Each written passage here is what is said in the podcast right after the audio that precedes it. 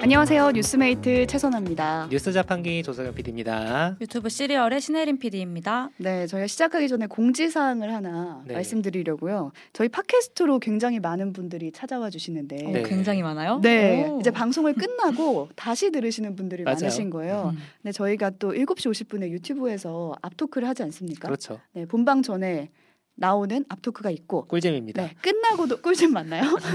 네. 끝나고도 이제 후토크가 있기 때문에 여러분께서 팟캐스트 들으시는 것도 좋지만 또 유튜브로 오시면 더 많은 걸 들으실 수 있다. 맞습니다. 네, 라는 거 공지해 드리고요. 네. 오늘 2부에 외신까지 준비돼 있어서 좀 바쁘게 바로 가보겠습니다. 오늘 하루를 기억할 뉴스 첫 번째는 노 키즈존에 이어 노 시니어존. 며칠 전이었죠. 제가 제주에서 노키즈존 금지하려는 조례안 발의됐다. 전해주셨죠. 네, 이 얘기를 했었는데. 어린이날 특집이었죠. 그렇죠. 네. 근데 지금도 여전히 노키즈 존이 전국적으로 굉장히 많거든요. 근데 이번에 60세 이상 출입을 금지하는 노 시니어 존 카페가 또 등장을 해서 기사가 굉장히 많이 났어요. 아 오늘 기사가 하루 종일 나왔어요. 네, 지금 사진 보여드리고 있는데 이 사진 찍힌 날이 어버이날이거든요. 하필 어제. 그렇죠. 어제 어린이날에는 노키즈 존, 어버이날에는 노시니어존. 노 시니어존. 근데 여기가 그냥 동네에 있는 카페래요. 근데 어느 분이 지나가다가 이 사진을 찍어서 온라인 커뮤니티에 올리신 건데 출입문에 60세 이상 어르신 출입 제한 음. 이렇게 써 있는 거예요. 맞아요. 안내문 자체가 여기가 그냥 이렇게 주택가 있는 카페에서 왜 이렇게 하느냐 음. 하면서 이제 온라인상에서 와글와글 했거든요. 그래서 좀 의견이 나뉘어서 좀 제가 가져와 봤어요. 일단 분노 하는 분들이 많죠. 분노하는 분들은 이런 이유에서 그러니까 아이 혐오에 의한 노인 혐오다. 주인은 안 늙을 줄 알아? 이런 음. 분도 계시고 나이를 차별의 기준으로 삼았을 뿐이고 이거 인종 차별과 다를 게 없는 그렇죠. 거다라는 의견 보이고 있고 음. 찬성하는 쪽도 있어요. 어떻게 보면은 무슨 사정이 있지 않겠느냐라는 음. 그게 있었어요. 그렇죠. 각자 개- 가게마다 있으니까. 네. 제가 그 4년 전쯤인가 좀 서울 신림동 포장마차 이렇게 네. 49세 이상 정중히 거절합니다. 이런 문구가 화제가 된 그- 걸 봐가지고 네. 네, 이렇게 이미지 가져왔는데 그렇죠. 뭐가 그러니까 뭐였을까요? 이거는 네, 사연이 있다고 들었거든요. 여기서는 아. 사연이 있었어요. 그때 알려지기로는 개인적인 사정이 이 주인이 여성분이었대요. 음. 근데 여성 혼자 운영하는 식당이었는데 영업을 하다 보니까 중장년층 손님들 중에서 술을 드시고 이제 난동을 부리거나 그렇죠. 이제 여자 주인에게 말을 거는 그런 음. 분들이 계셨던 거예요. 그래서 주인 입장에서는 이제 혼자 그걸 대응해 나가기가 어려우니까 힘들다. 음. 아, 49세 이상 정중히 거절합니다. 아. 이렇게 써 붙인 거죠. 이게 대학가에서 장사하시는 분들 중에 음. 굳이 대학가를 고집하시는 분들이 그러니까 뭔가 학생들이 그래도 그러니까 난동을 음. 피우지 않는다. 음. 아무리 그러더라도 그런 이유로 거기 사시는 분 얘기도 들은 적은 있어요. 네, 음. 최근에 뭐 카페에서도 논란이 있었잖아요, 한번. 그렇죠. 거기 이제 이거는 또 다른 의미로 음. 논란이었는데 진상 카페라고 검색하시면 지금 많이 나옵니다. 그러니까 중년 남성 두 명이 이제 음. 금연 구역을 안내하는 카페 직원에게 이제 커피를 테이블에 일부러 쏟으면서 뭐 잘 치워봐 신고해봐 이게 CCTV가 공개가 돼가지고 음. 지금 네티즌 수사대들이 이거 가게 추적한 다음에 이 사람들 잡아야 되는 거 아니냐 네. 이런 얘기까지 나왔어요. 이 사진이 공개되고 나서 네. CCTV 공개되고 나서 지금 보여드리고 있는데 지금 촥 하면서 뿌리는 모양 이게 커피거든요. 그렇죠. 그냥 길가에 뿌려버리는 거예요. 왜냐하면 여기 금연존이라고 했다고. 그렇죠. 어. 담배 피면 안 된다고 했는데 그래서 이제 댓글에 그럼 노 아재 좀 만들어야 되는 거 아니냐. 그렇죠. 뭐 이런 반응도 지금 나오고 있는 거거든요. 네. 네. 노 땡땡존이 계속 생기고 있어요. 제 말이요. 지금 일상 속에 이런 연령이 아니더라도 특정 집단 자체를 배제하는 노 땡땡존이 진짜 은근히 음. 많아서 제가 한번 쫙 수집을 한번 해봤어요. 네. 네. 어떤 게 있나요? 먼저 기억하실 거예요. 부산의 한 대학가 앞에 술집이 있었는데 거기에 노 교수존이 있었어요. 아 이것은 제가 공부노동자 대학원생 출신으로서 네. 옹호할 수 있다. 옹호할 수 있다. 네, 교수조는 그렇죠. 있을만 좀 신박하다고 생각해서 재밌다고 생각했어요. 아니시잖아요, 우리 교수님들은. 근데 거기가 저는 제가 저도 그 재밌어가지고 기사를 막 여러 번 봤거든요. 거기가 하루 만에 그 공지를 내렸어요. 노 교수존이라고 그렇죠. 했던 거를 음. 왜냐하면 교수님들이 우리 교수를 일반하지 마세요 이렇게 이제 아. 말씀을 하셔가지고 근데 그 중에는 이제 누군가가 그냥 익명으로 저 시민인데요 해가지고 어떻게 그렇게 할 수 있냐라고 이제 음. 화를 내신 음. 전화하신 분도 있다고 하는데 아, 어, 기사에 딱 그렇게 써져 있었어요. 우리 가게 와서 행패 부린 그 교수님 들과- 목소리랑 비슷했다. 아, 아, 그놈 목소리. 네. 그 시민이라는 제보자분이 네. 아, 아 이게 약간 노 사장존에 대한 생각을 우리가 해봐야 되지 않을까.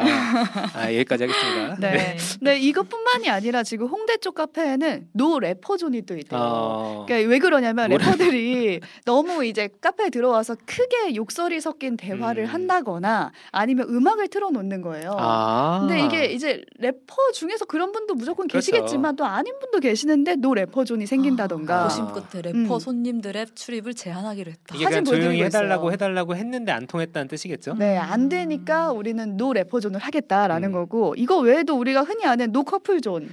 그러니까 아, 그건 뭐 애정행각. 과한 어, 애정인가. 네. 그렇죠. 아 근데 지금 댓글도 많이 올라오는데 래퍼인지 아닌지 어떻게 아느냐.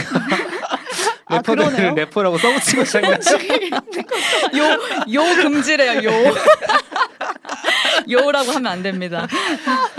이거 말고도 또 있는데 no perfume zone이 있었어요. 향수. 네, 그러니까 왜요? 한 중국집에서 향수 뿌린 분은 들어오지 말래요. 아 특히 향을 어, 망친다. 라벤더 향 아. 들어오지 말라 아. 이런 게 있어서 신박하네. 정말 많은 이제 노 땡땡 존이 있던 거예요. 음. 그래서 다른 나라는 도대체 어떤가? 라고 제가 또 찾아봤더니 외국은 차별 자체가 법적으로 금지가 되어 있어서 어, 노 키즈존 자체가 좀 흔하지 않다고 해요. 그렇죠. 음. 사실 독특합니다.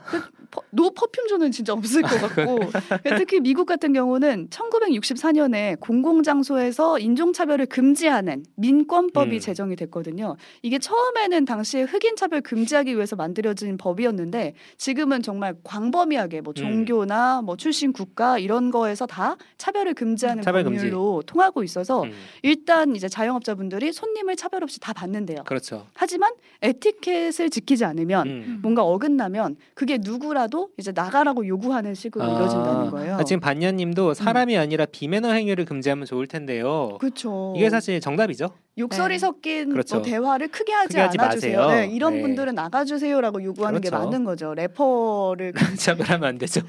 네.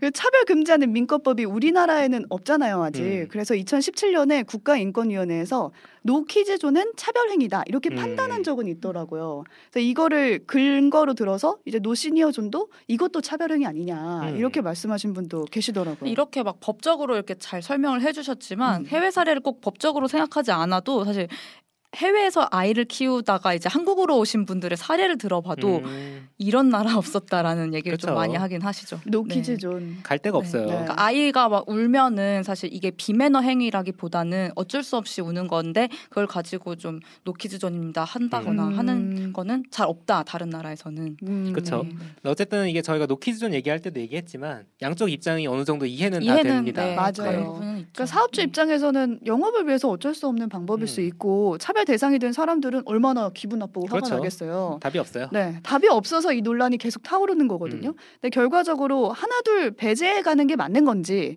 같이 공존할 궁리를 만들어가는 그 머리를 음. 맞대는 게 맞는 건지 이 방향으로 보면은 좀 잡히는 것 같아요. 결국에 그렇죠. 같이 살아야 되는 같이 거죠. 살 래퍼랑 건데. 공존할 공존해야죠. 공존해야죠. 그를 맞아들여야죠.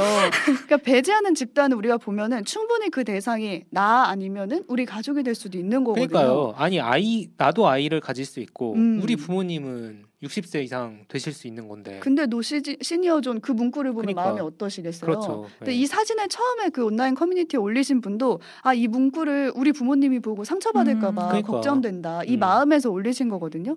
그러니까 이런 정을 다 봤을 때 누군가를 배제하기 전에 먼저 돼야 하는 거는 문제가 되는 그 원인이나 갈등 이걸 해결하는 데 더 방점이 있어야 되는 거 음. 아닌가라는 생각이 들거든요. 그러니까 이게 뭐 동물 같은 것도 알레르기 있으신 분들이 있을 수 음, 있거든요. 네. 그래가지고 이제 죄송합니다. 그 알레르기 같은 것도 있을 수 있다 보니까 저희가 이제 최선우 아나운서랑 같이 책 모임을 하는데 저희 독서 모임을 독서 모임 합니다. 같은 거할 때 그. 가게 입구에 큰 개가 있습니다. 이렇게 안내돼 있는 가게가 있었어요. 맞아요. 음. 그러니까 여기에는 가, 큰 개가 있고 이제 그 가게의 어떤 멤버잖아요. 음. 그러니까 오, 주의하셔라 라고 아. 알려주는 거죠. 제가 출입을 할지 말지 제가 그렇죠. 선택할게 선택할- 할수 네, 있는 그렇죠. 거군요. 그렇죠. 근데 못 가는 게 아니고 이 공간에 대한 설명을 안내해 놓은 거예요. 그걸 음. 보고 아 걔를 무서워하거나 아니면 난 싫어 걔가 있으면 음. 이런 분들은 안 갈 수 있는 거죠. 위험한 난간이 있, 있습니다. 아, 라고. 한다거나. 네, 아이 네. 들어오지 마세요가 아니라 네. 위험한 난간이 있습니다라고 공간에 대한 설명이 음. 더 필요한 게 아닌가. 저는 그렇죠. 이런 안내를 더 자주 볼 수 있었으면 좋겠습니다. 네. 네. 네, 다음 이슈로 넘어가 볼게요. 이번엔 월 200만 원 가사 도우미. 네, 어제 저녁쯤 뜬 기사 제가 가져왔는데요. 네. 월급 200만 원 필리핀 이모님 온다. 정부 서울시 네. 파격 실험. 아 이 제목이 아주 네. 눈길을 끌더라고요. 네, 그러니까 고용노동부가 육아 부담을 덜어준다는 취지로 올해 하반기부터 동남아 외국인 가사 도우미 시범 도입을 검토하겠다고 합니다. 음. 음. E nine이라는 일시 비, 취업 비자가 비자가 있는데, 임시죠. 네. 네, 어그 직 그 들어올 수 있는 직종에다가 가사 근로자를 음. 추가한다는 방법인 거고요. 필리핀 같은 동남아 지역에서 희망자를 모집해서 지금 일단은 서울시로 네. 서울 내 희망 가정에 연결을 해서 일종의 저출산 해법을 가져보겠다. 어. 근데 그러니까 육아가 네. 부담이 많이 된다고 하니 네. 육아를 조금 더 뭐 소위 한국의 이제 가사 도우미 분들보다 저렴한 가격에 채용할 수 있는 음. 그걸 네. 하겠다는 거죠. 근데 이게 지금 기사가 딱 월급 200만 원 여기 방점이 음. 사실 있잖아요. 네. 이게 최저임금 수준 정도 되는 최저임금이죠. 거고, 네. 더- 거거든요. 근데 지난 3월에 기억하실지 모르겠는데 시대전환이라는 정당의 조정훈 의원이 월 100만 원 외국인 가사 도우미 도입 법안을 내면서 논란이 크게 된 적이 있어요. 아, 월 그렇습니다. 100만 원의 외국인 가사 도우미를 도입한다. 네, 그렇죠. 네. 네. 음. 이게 정말 크게 논란이 됐었는데 다시 좀 설명을 드리면 이거 나 다들 밥 맞벌이 하느라 바쁘잖아. 바쁘죠. 예. 그렇다고 가사 육아 도우미를 쓰기엔 너무 비싸잖아. 비싸죠. 그쵸. 3, 400 넘으니까. 네. 힘들어요. 그러니까 현재 참고로 한국인 가사 도우미가 한 300만 원 좀 넘고 음. 전문성이 있는 경우 더 올라가고 그만큼. 힘든 일이란 뜻입니다. 그죠, 그죠. 그래서 우리 싼 노동력을 이렇게 수입해서 육아 공백을 메우자는 그런 취지예요. 맞아요. 그래서 월 100이면은 최저임금이 해당이 안 되는데 어떻게?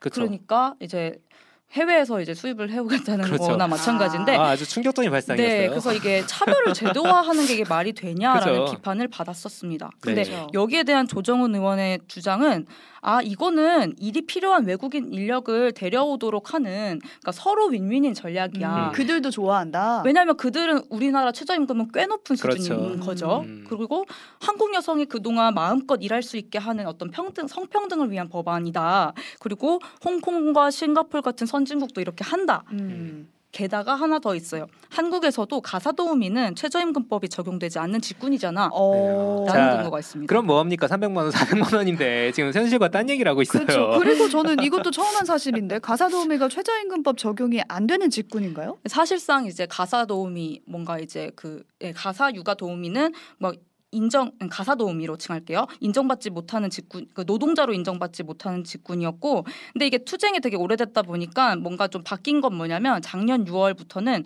가사 근로자법 일명으로 해서 그 제공 기관에 고용된 노동자에 한해서는 최저임금법을 적용한달지 사대보험이 음. 된달지 해요. 근데 사실상 가사 도우미는 아름아름 이렇게 구할 때가 네, 많죠. 구할 때가 네. 많자, 음. 많잖아요. 그래서 뭐 이거는 가사노동에 대한 어떤 직업적인 폄하와 인종차별까지 더해진 거다. 그리고 여성 여성의 짐을 치우려고 하는 게 아니라 이거는 다른 여성한테 짐을 전가시키는 거 아니냐. 뭐 이런 음. 비판들이 그러니까 오갔습니다. 동일 노동 동일 임금이라는 말이 적용이 안 되면 네. 같은 사람이라고 보는 거라고 할 수 있을까 네. 그런 생각이 들었죠. 그래서 이걸 폭, 그 후폭풍이 아주 거셌거든요. 그렇죠. 러다 보니까 이번에는 월 200으로 높여서 정부안이 아, 나온 겁니다. 네. 그래서 최저임금 지켰다 이건가요? 그렇죠. 그렇죠. 적어도 법은 이치지 않는다. 이거에 대한 어. 반응은 어떨 것 같으세요? 저는 들어보니까 제가 네. 엄마 입장이라면은 가사 도우미 무조건 싸게 부르면 오케이 막 이건 아닐 것 같거든요. 그렇죠. 왜냐면 나를 대신해서 내 아이를 봐줄 사람을 음. 구하는 거니까 음. 기본적으로 신뢰가 있어야 되고 소통도 잘 돼야 되고 전문성도 좀 볼 것 같고 음. 이렇게 네. 고려할 사항이 많은데 단순히 이제 금액적인 문제 때문은 아닌 것 같거든요. 그러니까. 보통은 그 제가 미국 드라마를 굉장히 좋아해서 이제 많이 봤는데 네. 거기 아름아름 되게 많이 하잖아요. 음. 네. 많이 하는데 항상 거기서 뭔가 문제가 발생할 때가 있거든요. 네. 그게 사실 주변 이웃들이니까 믿고 맡기는 거지 음. 금액에 대한 얘기 많이 나오지는 않아요. 음. 네, 네. 결국엔 돈 문제는 아닐 수 있다. 네. 네. 그 이런 시각이 충분히 나오고 있고요. 음. 그리고 또 그냥 부모들 사이에서 이런 얘기가 나온대요. 근본적인 문제는 건드리지 않은 임시방편 대책이야. 음. 이 정부는 근로 시간을 줄일 생각은 왜 없어? 근로 시간을 단축하고 아빠 육아휴직 의무화하면 되는 거잖아. 그래서 어. 아빠가 돌보면 되는 거잖아 이거네요. 69시간까지 일할 수 있다는데 그래서 무슨 뭐 말씀이세요? 그 정말 저 이 댓글이 되게 인상적이었는데 부모를 집에 보내 그냥 음. 그러면 되는 것이야. 그렇죠. 라고 말을 핵심입니다. 하고 있어요. 집에 좀 갑시다. 그리고 뭐. 아기들에게 부모를 돌려줘 이런 댓글도 그렇죠. 저는 인상적이더라고요. 네. 그러니까 다들 반응 자체가 육아를 남한테 맡길 만큼 애초에 부모가 일을 많이 하는 게 문제다라고 지적을 하고 있는 건데 오늘 이런 기사도 제가 보여가지고 가지고 와봤어요. 음. 네, 관련 기사 네. 가져오셨네요. 경향신문이 보도한 건데 이제 윤석열 대통령 취임 1년이 내일이잖아요. 아 저희가 특집 준비하고 있습니다. 네, 예고를 드리네요.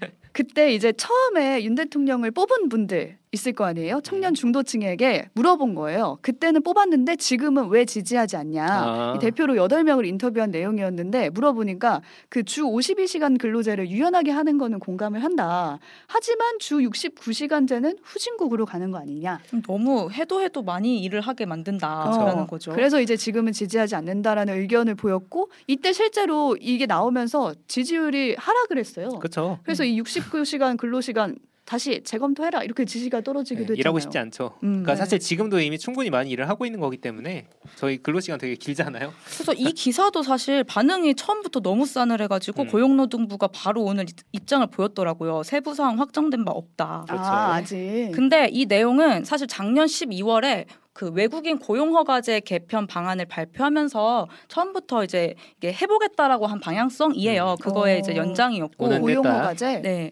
외국인 고용 허가제가 이게 19년 만에 전면 개편을 하고 있다 그래요. 근데 지금 어떤 개편이냐면 그 아까 말씀드린 그 취업 비자 있잖아요. E9. 음. 그거를 업종을 확대하고 지금은 식품 폐기물 같은 조금 내국 노동자들이 좀 기피한다고 이제 생각하는 음. 그 타- 상하차 이런 것부터 시작은 됐고 이미 힘들긴 하죠. 그 다음에 이제 택배 상하차 그리고 가사나 돌봄 일자리에 적용하는 방안을 추진할 거다 이렇게 발표를 했었고 여기다가 체류 기간도 길게 해서 음. 지금은 4년 10개월 딱 해가지고 이제 어, 더 일을 하고 싶으면 갔다 와야 되거든요. 음. 근데 이거를 뭐 10년 이상도 가능하게 하겠다. 뭐 이런 게 개편 아닌데 사실 이 고용 허가제가 뭐가 문제냐면 엄청 비판이 많은 제도거든요. 아 그중 이것 때문에 네. 지금 거의 그 고용주들이 사실상 갑질 너무 많이 한다. 이것 그쵸. 때문에 비판이 많이 나왔어요. 맞아요. 그 가장 큰 문제가 독점권이에요. 독- 독점권? 노동자가 그 사업장을 버- 변경할 수가 없어요. 자유롭게 다른 사업장으로 옮겨갈 수가 없어요. 아, 그러니까 제가 네. 이주노동자로 왔는데 네. 최선 아나운서랑 같이 일을 하다가 아 여기 사장님 별로다 싶어가지고 음, 신혜림 사장님한테 갈 수 없다는 거죠. 네. 최선아 사장님의 허락이 없으면. 그렇죠. 네. 평생 이제 저랑 일을 해야 되는 그렇죠. 거죠. 한국에 온 이상. 그러니까 그렇죠. 그게 정말 부당했을 경우에만 옮길 수 있는데 그걸 입증하기가 쉽진 않잖아요. 그래서 뭐 뭐 이주노동자 관련 이슈들 보시면 보셨었던 거 기억나시겠지만 뭐 비닐하우스에서 얼어 죽은 음. 속행 씨도 있었고 숙소비를 뭐 그런 그 열악한 숙소에도 이제 납부를 하게 만든달지 임금 체불 뭐 산재 뭐 이렇게 너무 많잖아요. 이게 사실 다 좀 독점권에서 비롯된 게 많은데 어. 요건 안 바뀌어요. 요건 안 바뀌고 그러면은 사실 가사 노동 가사 노동자를 들여오게 되면은 음. 이런 독점권이 있는 한 이 독점권의 문제 중 하나가 또 여성은 성추행 문제도 되게 많다고 그렇죠. 하더라고요. 예. 근데 이런 것들은 변하지 않은 채 좀 길게 음. 할수 있게만 하면 이게 답인 건가? 음. 네, 저 이거 이런 생각이 들더라고요. 거기까지 아마 네. 고려를 안 했을 거예요. 저는 거의 그렇게 생각을 하는 게이 네. 정책 발표할 때 이주노동자들의 인권까지 생각을 했을까? 의심됩니다. 그렇다면 네. 100만 원에서 안 그렇죠. 돼? 그럼 예. 200만 원 예. 이런 아이디어가 나오지는 됩니다. 않았겠죠. 음. 네. 네. 그렇습니다. 씁쓸하네요. 그 노동 시간에 뭐 일하는 환경, 육아까지 좀 복잡하게 얽힌 문제여서 조금 더 다음에 기회가 되면 더 깊이 다뤄보도록 하고요. 네. 다음 이슈로 한번 넘어가 볼게요. 신한카드 남성 우대했지만 차별은 아니다.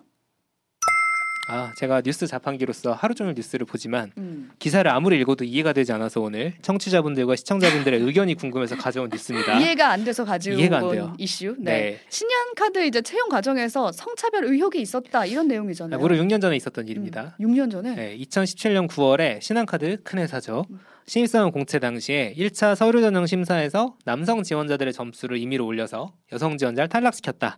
이런 혐의로 재판이 열렸는데 그게 첫 공판이 지난주에 열린 거예요. 아니, 저희 기억해요. 이 상황을 기억하는데 네. 이게 6년 전이잖아요. 네. 어떻게 첫 공판이 지금 아 그래가지고 열렸죠? 저도 이거 혹시 또 그랬어라는 생각이 들었어요. 분명히 어, 최근에 몇년 다시 전에 있었던 어, 일인가? 까마득한 일이 봤던 이슈인데 왜 또 그랬지 했는데 음. 그때 일이더라고요. 어. 이렇게 오래 걸릴 수도 있나 봅니다. 저는 이 점수를 올렸다라는 것 자체가 조작 같은데 음. 정확히 어떻게 남성 지원자를 우대했다는 거예요? 이게 서류 전형에 그때 지원한 게 3,720명이었대요. 네. 엄청 많이 지원했죠. 남성이 56%, 여성이 44%인데 1차 서류 전형 합격자 비율을 남성 7대 여성 3으로 맞춰놨다. 아, 네. 자 이러면은 이 맞춰야 될 거 아니에요. 남성 7을 그러니까 점수가 좀 모자란 사람들을 남성을 더 줘서 아. 여성 92명이 여성 지원자 92명이 부당하게 탈락했다. 아. 이거는 남녀 고용 평등법 위반이다라는 게 검찰 판단입니다. 어, 근데 남녀 고용 평등법은 위반했는데 이거 차별 아니다라고 했다고. 어, 기사에- 정확히는 네. 변호인은 위반했다고 생각하지 않는 거죠. 아, 네, 네, 그렇죠. 네, 무대는 했지만 차별은 아니다. 아, 변호인의 입장인가요? 그렇죠. 변호인의 입장입니다. 자, 뭐라 그랬냐면 당시 성비 불균형이 극심해서 남성을 더 채용할 필요가 있어서 1차 서류 전형에서만 남녀를 달리 대우했다. 합리적인 이유가 있었기 때문에 이건 차별에 당하지 않는다. 자, 저는 이 문장이 잘 이해가 안 됩니다. 그래서 여러분의 해석이 필요해요. 어떻게 생각하시나요? 제가 그래서 그 남녀 고용 평등법을 한번 검색을 해봤는데 네. 이렇게 써져 있더라고요. 그 합리적인 이유에 해당하는 내용을 굳이 음. 찾자면 어, 사업주는 어, 채용할 때 남녀 차별하면 안 되고 그렇죠. 그리고 근로자를 모집 채용할 때 그 직무의 수행에 필요하지 아니한 뭐 용모나 키나 체중이나 뭐 이런 조건 무슨 조건 이런 조건을 요구해서는 안 된다 이렇게 음, 써져 있거든요. 그러니까 그렇죠. 직무 수행에 필요하지 아니한 이런 그렇죠. 게 있어요. 아, 우리 최선아 아나운서는 직무 수행과 관련해서 이거는 음. 또 해당한 사례를 알고 있을 거예요. 그렇죠. 특히 아나운서 직군이 그렇죠. 네. 저희 모집 공고 같은데 보면은 남자 한 명 이런 식으로 나와 그렇죠. 있을 때가 있거든요. 확실하게. 남자 목소리가 필요하니까. 네. 그렇죠. 왜냐면 이게 성별을 밝히는 경우에는 그렇 밝히는 경우에는 아 남자가 필요하다라는 거고 그렇죠. 그렇지 않은 경우에는 아나운서 아카데미에서 이미 이제 예측을 해요. 이 아. 방송사에서는 최근에 남자 아나운서가 이직을 했으니 여기는 남자 아나운서를 구할 뽑다. 것이다. 왜냐면. 남자 아나운서의 이미지나 목소리가 필요할 것이다. 아. 이렇게 예측을 해서 남자 아나운서들이 이제 지원을 하고 그렇죠. 지망생들이. 어떨 때는 여성이 지원을 할 때가 많고 음. 그렇죠. 근데 저는 이건 직무적인 특성 같고 한편으로 이제 회사 입장에서 생각을 해보면 회사가 이제 남성이 더 필요한데 우리는 음. 여성보다 음. 그렇게 하겠다는데 여성 이- 입장에서는 뭐 불이익이 있을지라도 억울할지라도 이거를 어떻게 왈가왈부를 음. 할수 있는 건가? 자, 청취자 시청자 여러분들도 의견 많이 보내주시고요. 네, 이거 이, 진짜 어떻게 이게 좀 답답한 모르겠어요. 문제긴 하지만 남녀 고용 평등법이라는 게 있기 때문에 음. 차별하면 안 된다라는 음. 게 있고 검찰은 신한카드가 그걸 위반했다고 보는 겁니다. 네. 네. 이 뉴스가 알려진 게 2018년이었잖아요. 그렇죠. 2017년에 있었던 일이니까 2018년에 보도가 많이 됐어요. 그때 이제 CBS 노컷뉴스 홍영선 기자가 취재한 바에 따르면 금융권에서는 남성 선호가 있다. 이제 음. 이런 증언이 나옵니다. 은행 관계자가 뭐라 그랬냐면 솔직히 남성을 더 뽑을 수밖에 없다. 여성은 칼퇴근하는 부서에 보내달라고 호소하고 결혼과 육아를 거치게 되면서 업무가 단절되며 육아휴직을 다 쓰고 돌아오지 않는 경우가 상당하다라고 말을 했습니다.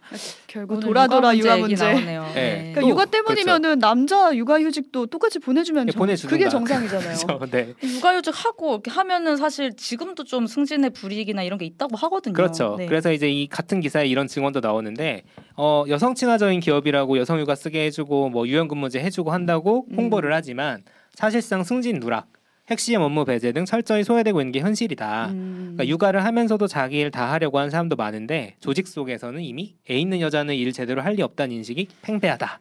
아, 이렇게 꼬집습니다. 네. 그 2018년 기사긴 하지만 지금도 크게 뭐 다르지 않은 다르지 기사들이. 계속 나오고 있죠. 음, 네. 임금 격차도 심하다고 하고요. 네, 올해 네. 4월에 머니투데이에 나온 기사인데요. 이런 걸 조사를 해요. 저는 이거 참 신기한 것 같아요. 자, 여덟 대 여덟 개의 전업 카드사 땡땡 카드들 남녀 임금 격차를 조사를 했는데 지난해 신한카드가 그나마 양호한 편이다. 아, 이거 포인트예요. 7위했네요. 7위. 7위예요. 자, 임금 격차가 제일 심한 건 롯데카드인데 쉽게 말하면 남성이 100만 원 벌 때 여성은 60만 원 번다. 음. 이게 왜 그러냐면은 그냥 월급을 따로 주는 게 아니에요. 남성이 승진하고 관리직 되고 임원이 될 때 어? 그때까지 이제 여성 거기까지 못 가는 안 거죠. 거죠. 음. 이게 능력 때문일까요? 아니면은 음. 육아휴직자 중에 작년에 남성 비율이 30%였습니다. 그것 때문일까요? 저는 이거는 그래서 사실 이게 동일 임금, 동일 노동, 동일 임- 동일 임금도 중요하지만 어떤 누군가가 승진을 더 많이 하느냐 이런 것도 다 따져봐야 되는 거잖아요. 그래서 그렇죠.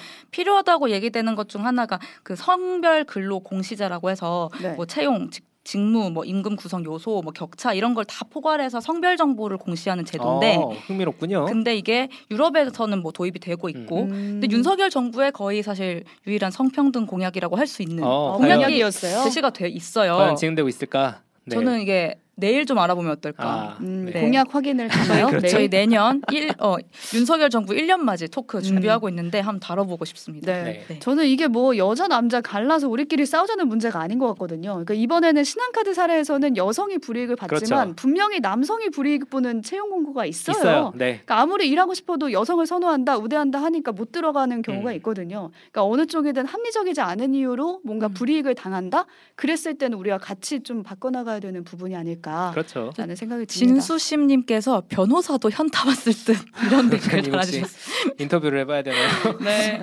의견 많이들 보내주시고요. 5월 9일에 기억할 만한 뉴스 여기서 정리하겠습니다. 오늘 2부에서는 어떤 거 준비하셨나요? 어, 해외 언론 기사들 중에 네. 재미와 의미가 꾹꾹 눌러 담긴 것들 모아서 전해드리는 코너죠. 네. 앉아서 세계 속으로 준비가 돼 있습니다. 네, 잠시만 기다려 주시고요. 1부 끝곡은 양요섭 정은지가 부르는 Love Day 준비했습니다. 신혜림 PD, 조소영 PD와는 여기서 인사 나눌게요. 고맙습니다. 감사합니다. 감사합니다.